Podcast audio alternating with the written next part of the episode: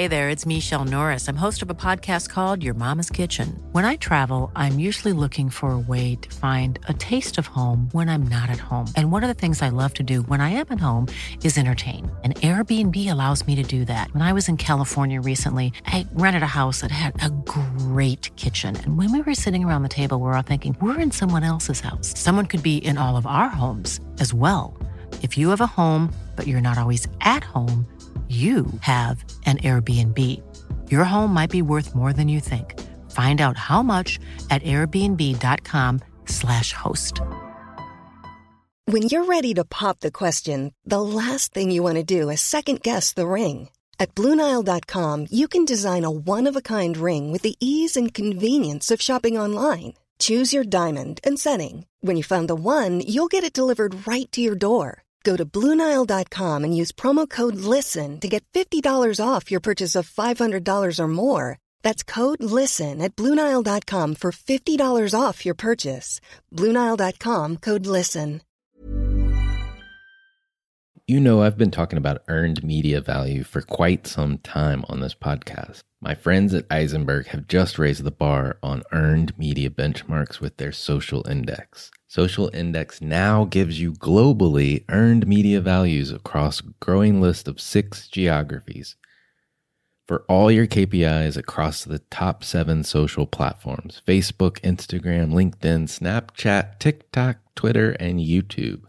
You can now visualize these values for deeper analysis, and they have a look back window over two years of historical comparisons. Social Index is updated daily. Don't get stuck with old data. Over 1,000 companies have used the social index to understand the ROI of their social campaigns. And if you work with a social agency, you should demand they incorporate earned media values into your reports. Get your earned media value for social content. Visit earnedmediavalues.com slash Alan. Again, that's earnedmediavalues.com slash A-L-A-N.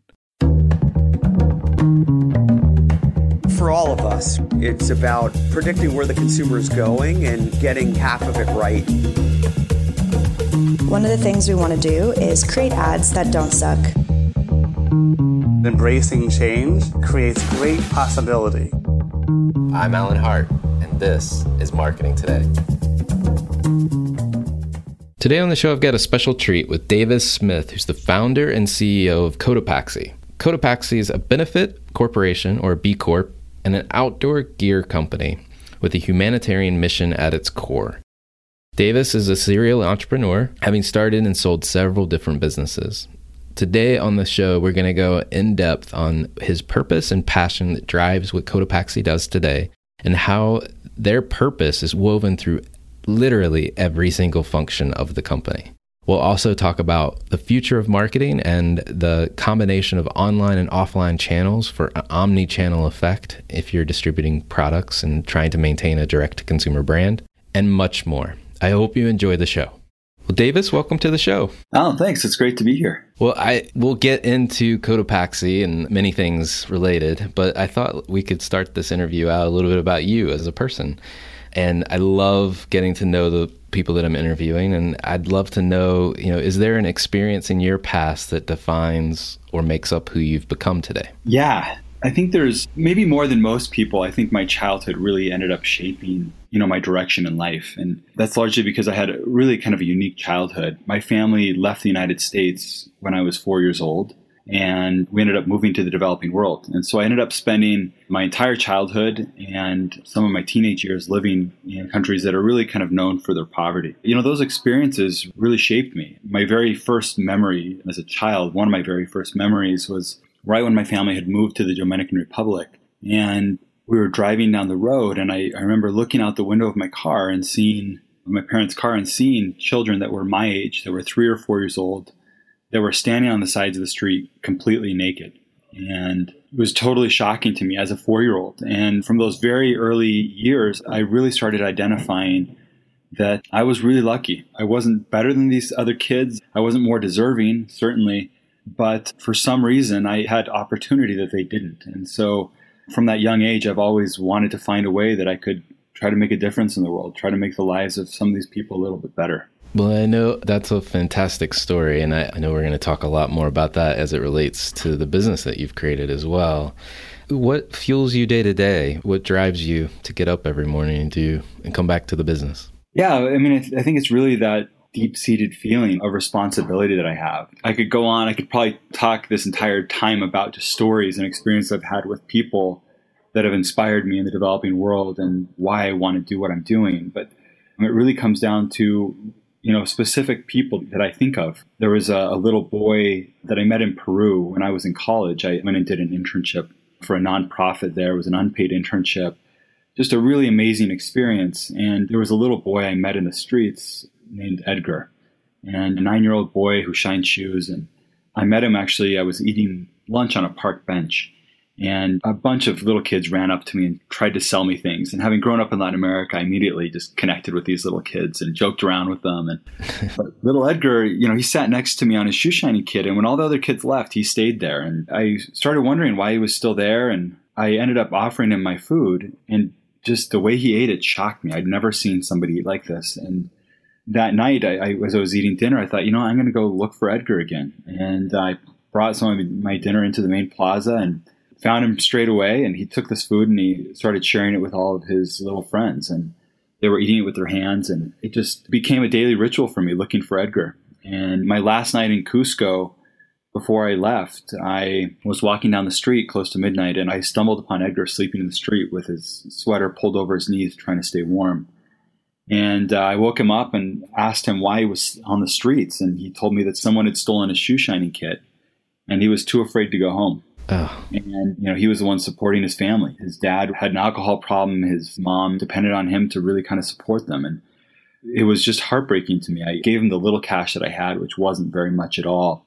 And at night, I just could hardly sleep worrying about this little boy. And the next day, I got on a bus to leave Cusco. And as it went through the main plaza, I looked out the window and I saw Edgar, and he saw me. And we had just enough time where I slid open the window of this bus, and he ran next to the window waving goodbye and he bought this big bag of candy and he was now selling that candy in the streets and it was really that experience. I was on that bus. Like i made a commitment to myself that i was going to find a way. I was going to dedicate my life to finding a way to be of use to others and to be able to help people like edgar. You know that was in 2001 i can honestly say i thought about edgar every single day since that time. And so that's really what drives me. That's what wakes me up. You know when i wake up in the morning i'm thinking of him. I'm thinking of these other faces and these people that i've met and known and that's what really drives me to try to build something meaningful here that can make an impact. Wow, what an unbelievable spirit, both in yourself as well as in this little boy, Edgar, who I'm sure is no longer a little boy.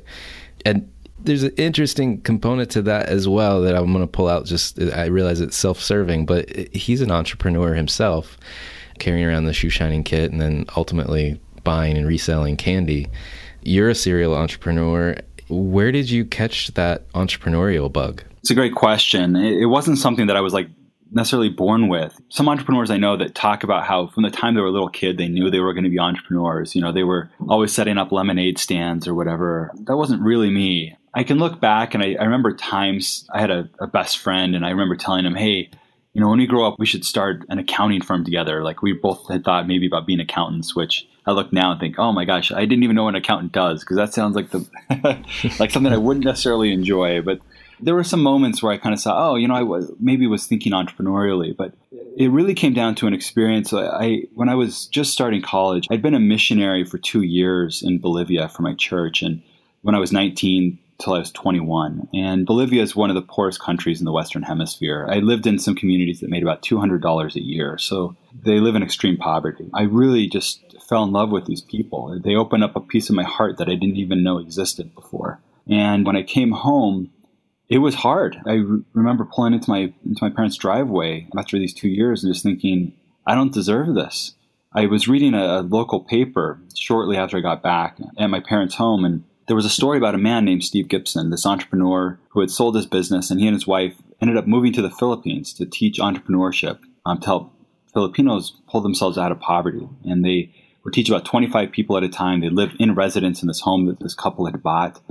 And for those two months, they basically gave them a crash course on how to start their own businesses. And they had this amazing success rate where like 80% of graduates, even years later, were still running their own small businesses. And it was just so inspiring to me. I actually cut out this article and I put it in the front cover of my binder at school. And so I, I carried this around university for like three and a half years. And I'd see the article every day. It would inspire me every day to like think about what talents I had and maybe how I could use those to help others. And at the time, I really wasn't thinking about entrepreneurship. I was just thinking about how do I identify what I'm good at so that I can do something of my own. And but towards the end of my time at, at BYU at, at, school, I ended up hearing about a social impact conference on a Saturday. So I went back on campus on the weekend and I was in between some different sessions, uh, walking down the hallway, and I saw Steve Gibson the guy from this article was like walking down the hallway and I see him getting into an elevator and it's like, oh my gosh, this is the man. This is the man that's like has inspired me every day. So I literally ran down the hall and stuck my arm in the elevator door to keep it from closing and then jumped in and you know, he was stuck. He had to talk to me and this guy's, you know, multimillionaire. He's changed thousands of lives. I'm a student. I'm a nobody. And he's acting so flattered that I recognized him. And it was just a really special moment for me. And, you know, he asked me if I'd be interested in meeting him in his office in a couple weeks. So I set up an appointment and I prepared literally for two weeks. I just prepared a pitch and I, I practiced over and over again. And the, the pitch was to convince him to let me come work for him. And I was going to help him. I put together an idea of helping him expand his program from the Philippines to Latin America, where I'd grown up. And, you know, at the end of this little pitch, you know, he's smiling and nodding the whole time. And I'm thinking, man, I'm nailing this. I think this might work. And at the end, he just goes, Davis, I love how passionate you are about this. But what I see in you is that you would be a fantastic entrepreneur. And you should go start your own business. And 10 or 20 years down the road, you can go find your own way of making an impact in the world. And so I left that office just beaming, thinking, you know what? Steve Gibson, my idol, says that I would be a great entrepreneur the reality is looking back now i'm sure steve told that to everybody but it felt special at the time for me so you know a few months later i started my first business. And it's really that person steve gibson that really kind of helped me see something in myself that maybe i wouldn't have seen otherwise so. Right.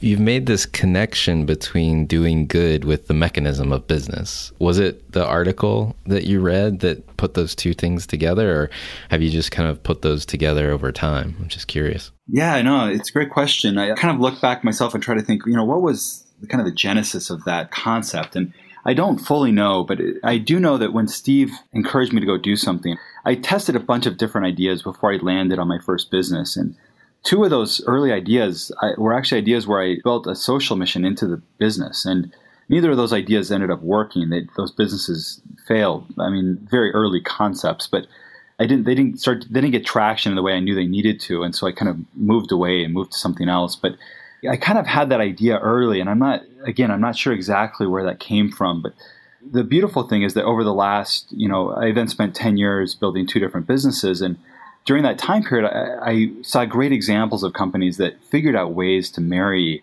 doing good and building a great business. Brands like Toms Shoes, brands like Warby Parker, and others, where I was like, wow, that's the way to do it. That's how you can have impact and still build something and do it sustainably because the business is creating profits that allow you to continue to do good without having to go beg someone else for money. So, you know, I, I, certainly have seen inspiration from other companies that have helped me in the direction that I'm headed now. That's great.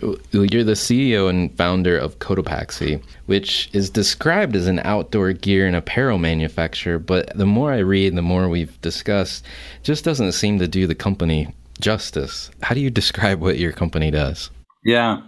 We do indeed sell outdoor gear. You know, we sell packs and sleeping bags and tents and jackets. But, you know, we're not really an outdoor gear company. We're a do good company. We're a company that does good. And we just happen to do that through selling product and also experiences. We have these 24 hour adventure races called Questivals. And, you know, we'll have a couple hundred thousand people by the end of next year that will have participated in, in one of these Questival events. So, I instead see us, we're a brand. We're a brand that's about inspiring people to go out and do good, a brand that believes that capitalism can be a force for good in the world, a brand that believes that businesses need to look beyond their bottom lines to try to find ways they can impact their communities and, and people around the world. So, yeah, we happen to sell outdoor gear as part of that mission and that vision. But yeah, definitely, I see ourselves as something much bigger for sure. Well, on this notion of capitalism, you know, and using it for good, I recently saw you on the TEDx video for Salt Lake City. which is is capitalism saving or destroying us? And I'd love if you could share your viewpoint on capitalism as a force for good. So what do you mean by that? Yeah. Capitalism is an interesting thing because it's not very clear, right? I mean, there's right. elements when you look at capitalism, you think, man, that's really ugly. That's like a really bad thing.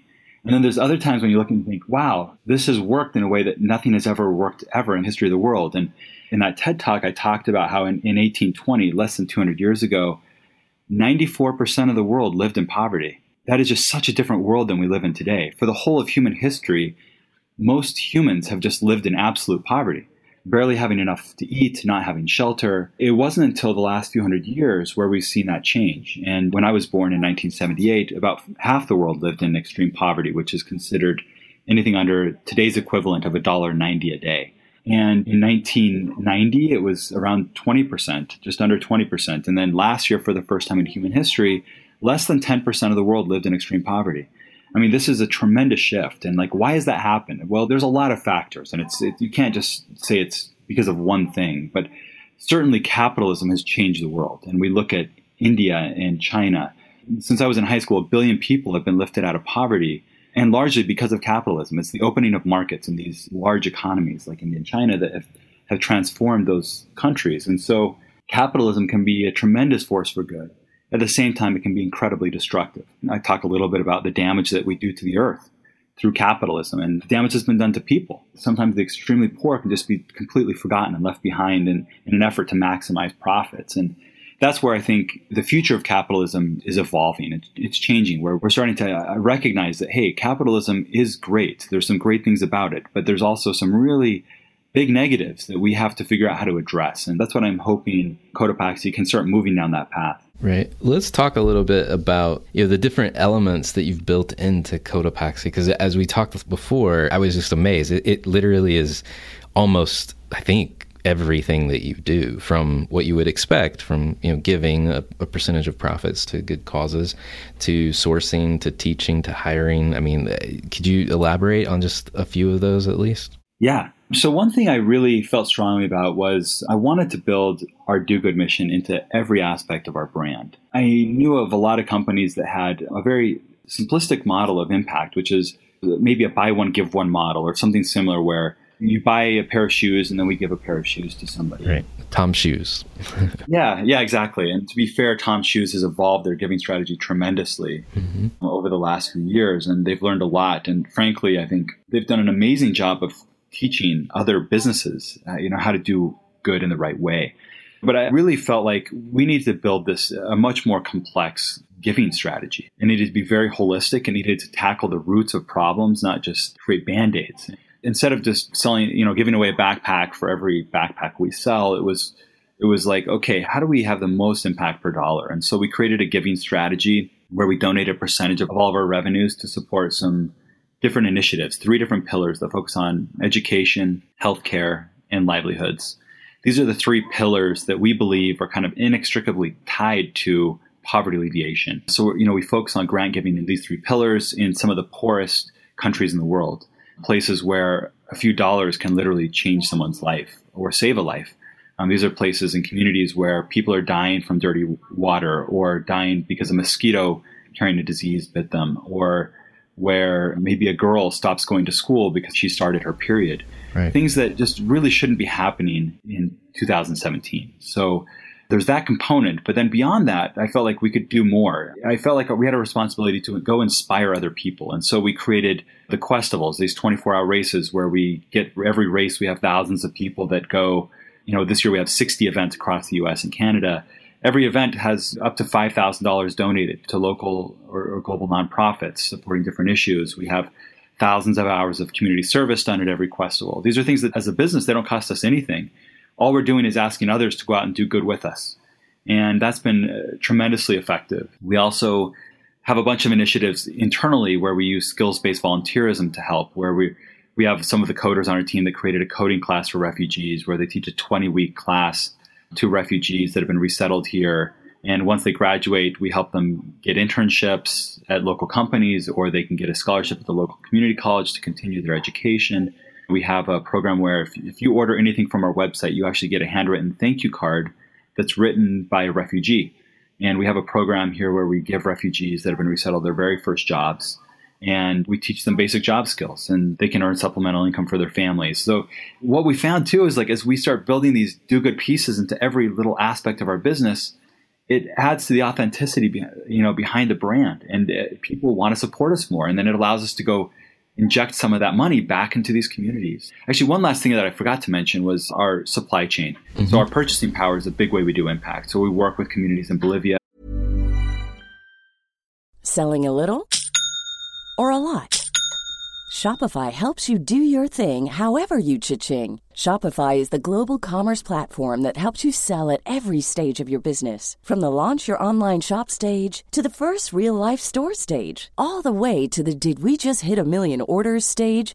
Shopify is there to help you grow. Shopify helps you turn browsers into buyers with the internet's best converting checkout. 36% better on average compared to other leading commerce platforms because businesses that grow grow with Shopify. Get a $1 per month trial period at shopify.com/work. shopify.com/work. Hiring for your small business? If you're not looking for professionals on LinkedIn, you're looking in the wrong place. That's like looking for your car keys in a fish tank.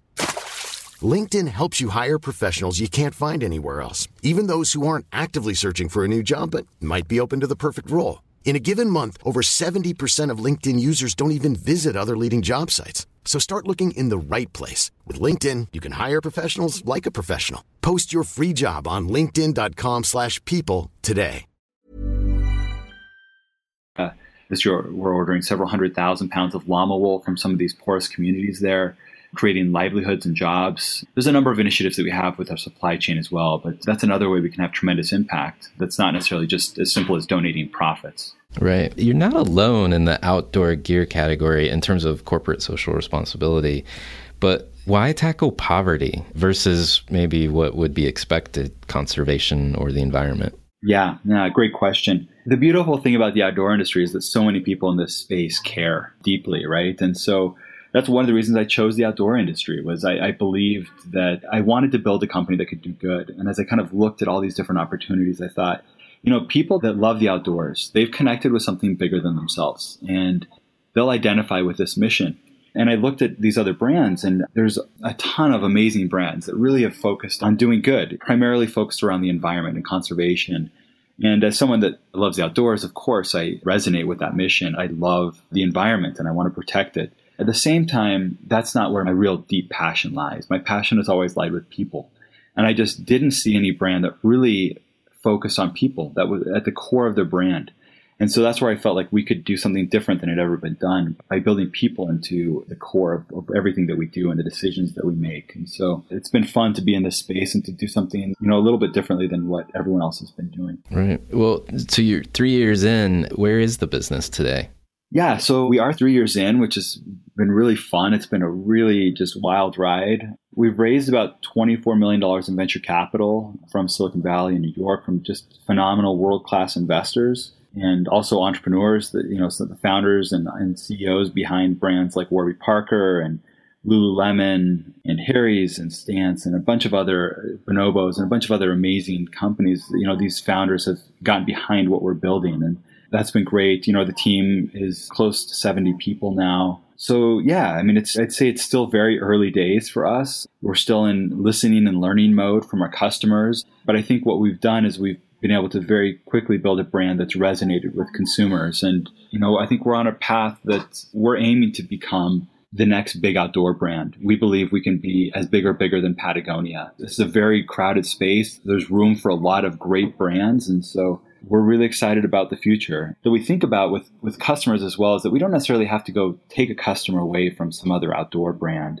Our vision is that we can expand the pie. Mm-hmm. You know, with these Questivals specifically, we get thousands and thousands of young millennials that are out experiencing the outdoors for the first time. And so we want to grow this market by helping more people experience the outdoors and understand why it's important. So that's another fun element. Well, I know we talked about one of your best selling products, the Del Dia bag, and I hope I'm saying that correctly. But could you share the story about that bag? Because I think it, the story of that one bag kind of highlights a little, even more about what you're about, your mission, and what you're trying to achieve. Yeah, the Del Dia is definitely one of my favorite products. And what makes it so cool is so we, in our pack factory where we were manufacturing or are manufacturing all of our bags, first of all, it's just an amazing place. I mean, they manufacture for all the big brands that everyone knows of. And they treat people right. People are paid fairly. And the average sewer has been in this factory 11 and a half years. They love their jobs, they love what they do.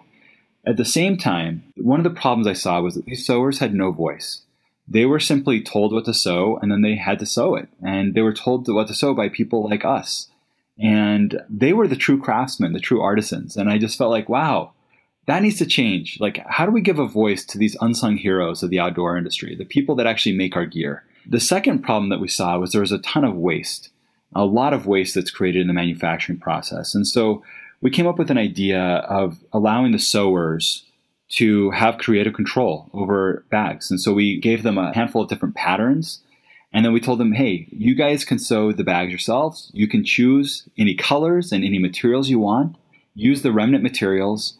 And there's only one rule, which is to make no bag alike. And it was crazy. I mean, they came up, we only did like 500 of these to start and they loved it. I mean, they were just obsessed with it. You could see the personality of every sewer in their stack of bags, and it was just a really fun project. And we started selling them online, and within a few days, they were sold out. And we're like, okay, like this is really fun. Like this product resonates with customers. People like this idea of having a bag that's unique to them and that someone actually designed a real human. I mean, one of the things I think we forget is that everything that we're using, like the clothes that we're wearing right now, our pants, our shirts, our jackets, these were all sewn by a human being. They were made by a person. These weren't just like spit out by some machine. A person touched this and made it, and they put their care and passion into it. And so, kind of connecting, that's one of the things that I really love about Cotopaxi is our ability to connect people and stories from around the world to consumers, the end user that's actually using the product. There's a story behind the product they're using. That's awesome. Well, do you have any new products on the horizon you'd like to share? Well, we just launched a really cool sock. It's called the Libre sock, and it's made of llama wool again, working with these communities in Bolivia. And it's a really beautiful product. We've actually partnered up with Wigwam, which is a 110 year old sock company here in the US. Oh, yeah. Yeah. Yeah. I've had my fair pair of uh, Wigwam socks. yeah. Yeah. They were like my favorite pair of socks when I was like 18. They were Wigwam socks, and I loved going hiking in those. Exactly. Yeah. Yeah. So that's been a fun project. You know, we worked with these communities in Bolivia. They created all the yarns, and then we sent those yarns to Wigwam. Wigwam has now made these beautiful socks, just all sorts of funky colors, and just really just a great product, and, and a product that's empowering these communities that I care a lot about. So that's a really fun project. That's on Indiegogo right now. It's one of the crowdfunding platforms. Awesome. Awesome. If you send me a link, we'll put it in the show notes for sure. Oh, cool didn't talk about this, but I'd love to ask you this question, which is, you know, your channels to market. You talked about Questivals, and that's more of an experiential and community building. My assumption is you're also probably able to sell some product through there, but I know you're in retail, you're online. How are you thinking about the channels that you go to market in? Yeah, so we're a primarily direct consumer brand, what they call a digitally native vertical brand. And what that means is we were born online digitally. We're vertically integrated, meaning that we're designing and manufacturing the product ourselves and then selling it direct to consumer. So that's how we started is, you know, selling direct to consumer largely online, also through our offline events.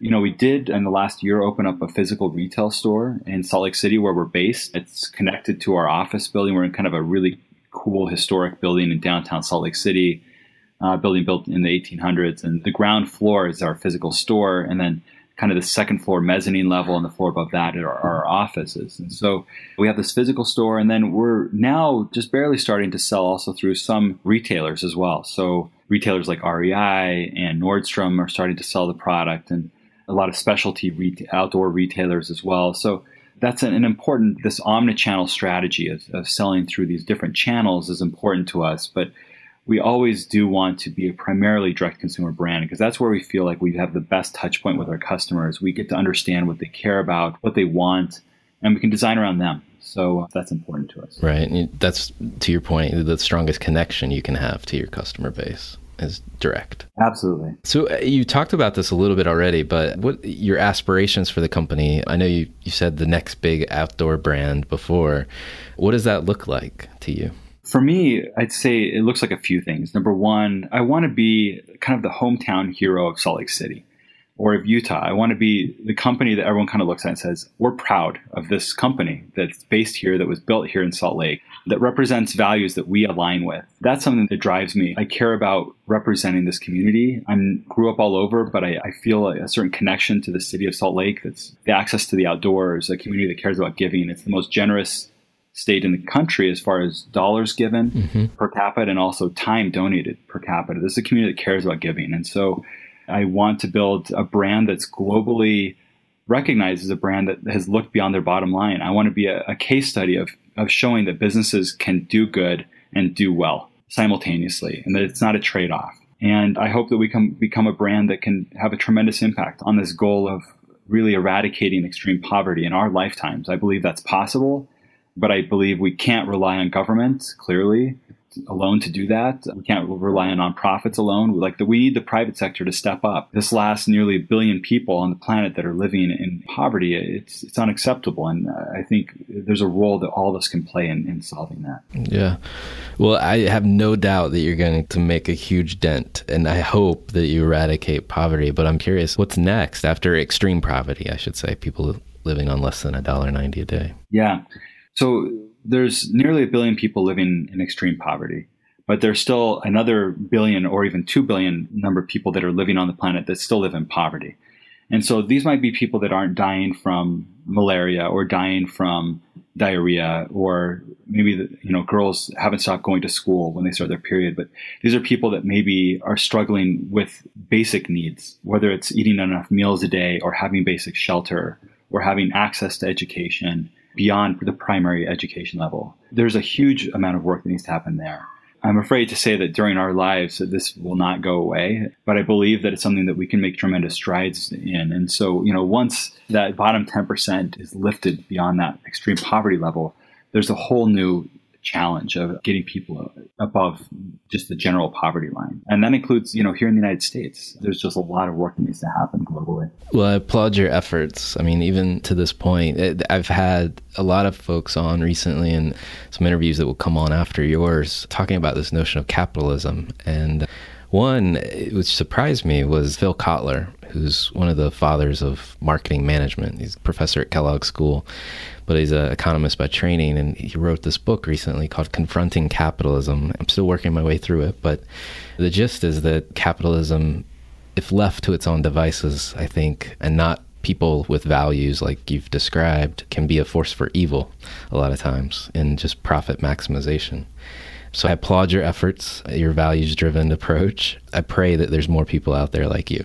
Well, thank you. I mean, I can't wait to hear some of these other podcasts. I'm still, honestly, I'm still learning still learning the language around how to communicate this and how to think through it myself. But uh, I think if all of us start making these efforts, man, what an amazing world we'll live in if all of us are making efforts in our own ways and following our own passions around giving back and thinking about others before ourselves. So. Right. Well, and this is a podcast about marketing, and there is no better way to build a better brand than to have a purpose for that brand, you know, and live it every day. And I, I, think you've given endless number of examples of how to do that. But I am curious because you're charting new territory. You know, are there brands or companies or causes that you think others should be taking notice of that you potentially watch or, or try to learn from? Yeah, I mean, some of my favorite brands, uh, you know, I've kind of talked a little bit about before, but you know, it's the Warby Parkers of the world, the Toms Shoes of the world, with their new impact strategy they've been focusing on. Even there's a really cool sock company called Bombas that I've gotten to know, and I have a the CEO has become a, a, close friend. But they donate a pair of socks to someone that's homeless for every pair of socks they sell. I love seeing businesses that are willing to to do good and use their profits, no matter how they're choosing to do it. They're focusing on, on an area that they're passionate about. So, on the nonprofit side, I mean, there's a number of organizations that really inspire me. One called Educate Girls, which I am really passionate about in India. They're one of our grantees. They've done an amazing job of helping educate many, many girls throughout India and have done it in such a very, very efficient way. Mm. Another organization called Proximity Designs in Myanmar which uh, might be one of the most innovative nonprofits I've ever heard of. They've had a tremendous impact in Myanmar in helping lift people out of poverty in, in a sustainable way. That's awesome. Thanks for that. Last question, and it's a little self-serving to talk about marketing at this point, but you know, where do you see marketing going in the future? You know, this is something I think about a lot. One of the things that's made Cotopaxi so unique, kind of in, in this cohort of, of outdoor brands, is the idea of using offline experiences to connect consumers with the brand. I'm a believer that e-commerce 3.0 and marketing, as you think of e-commerce and consumer brands, it's going to start shifting from being online only or primary online to being offline and online.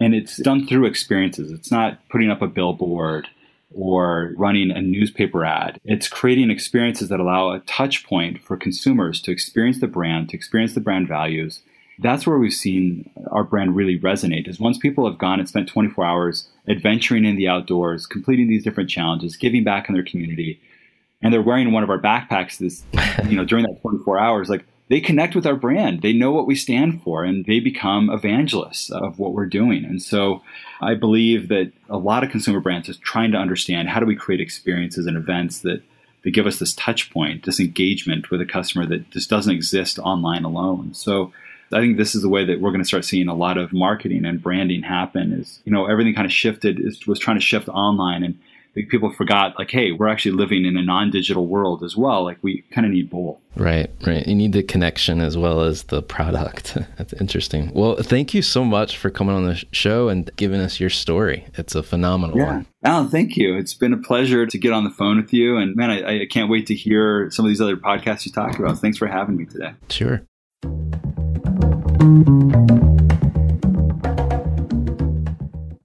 Marketing today is brought to you by Atomic. Atomic focuses on unleashing the growth potential for clients we serve. Atomic is a strategic consultancy specializing in business, marketing, brand, and innovation. Our singular goal is to help you accelerate your efforts with the right mix of expertise, analysis, and creativity. Check us out at atomic.com. A T O M C K marketingtoday.com. Hi, it's Alan again. Marketing Today was created and produced by me, with project management by Sarah Williams, audio production by Aaron Campbell, writing and editing by Kevin Greeley, social media support by Megan Woods, art and graphic design by Sarah Dell. If you're new to Marketing Today, please feel free to write us a review on iTunes or your favorite listening platform. Don't forget to subscribe and tell your friends and colleagues about the show. We love to hear from listeners at info at atomic, A-T-O-M-C-K dot com. I'm Alan Hart, and this is Marketing Today.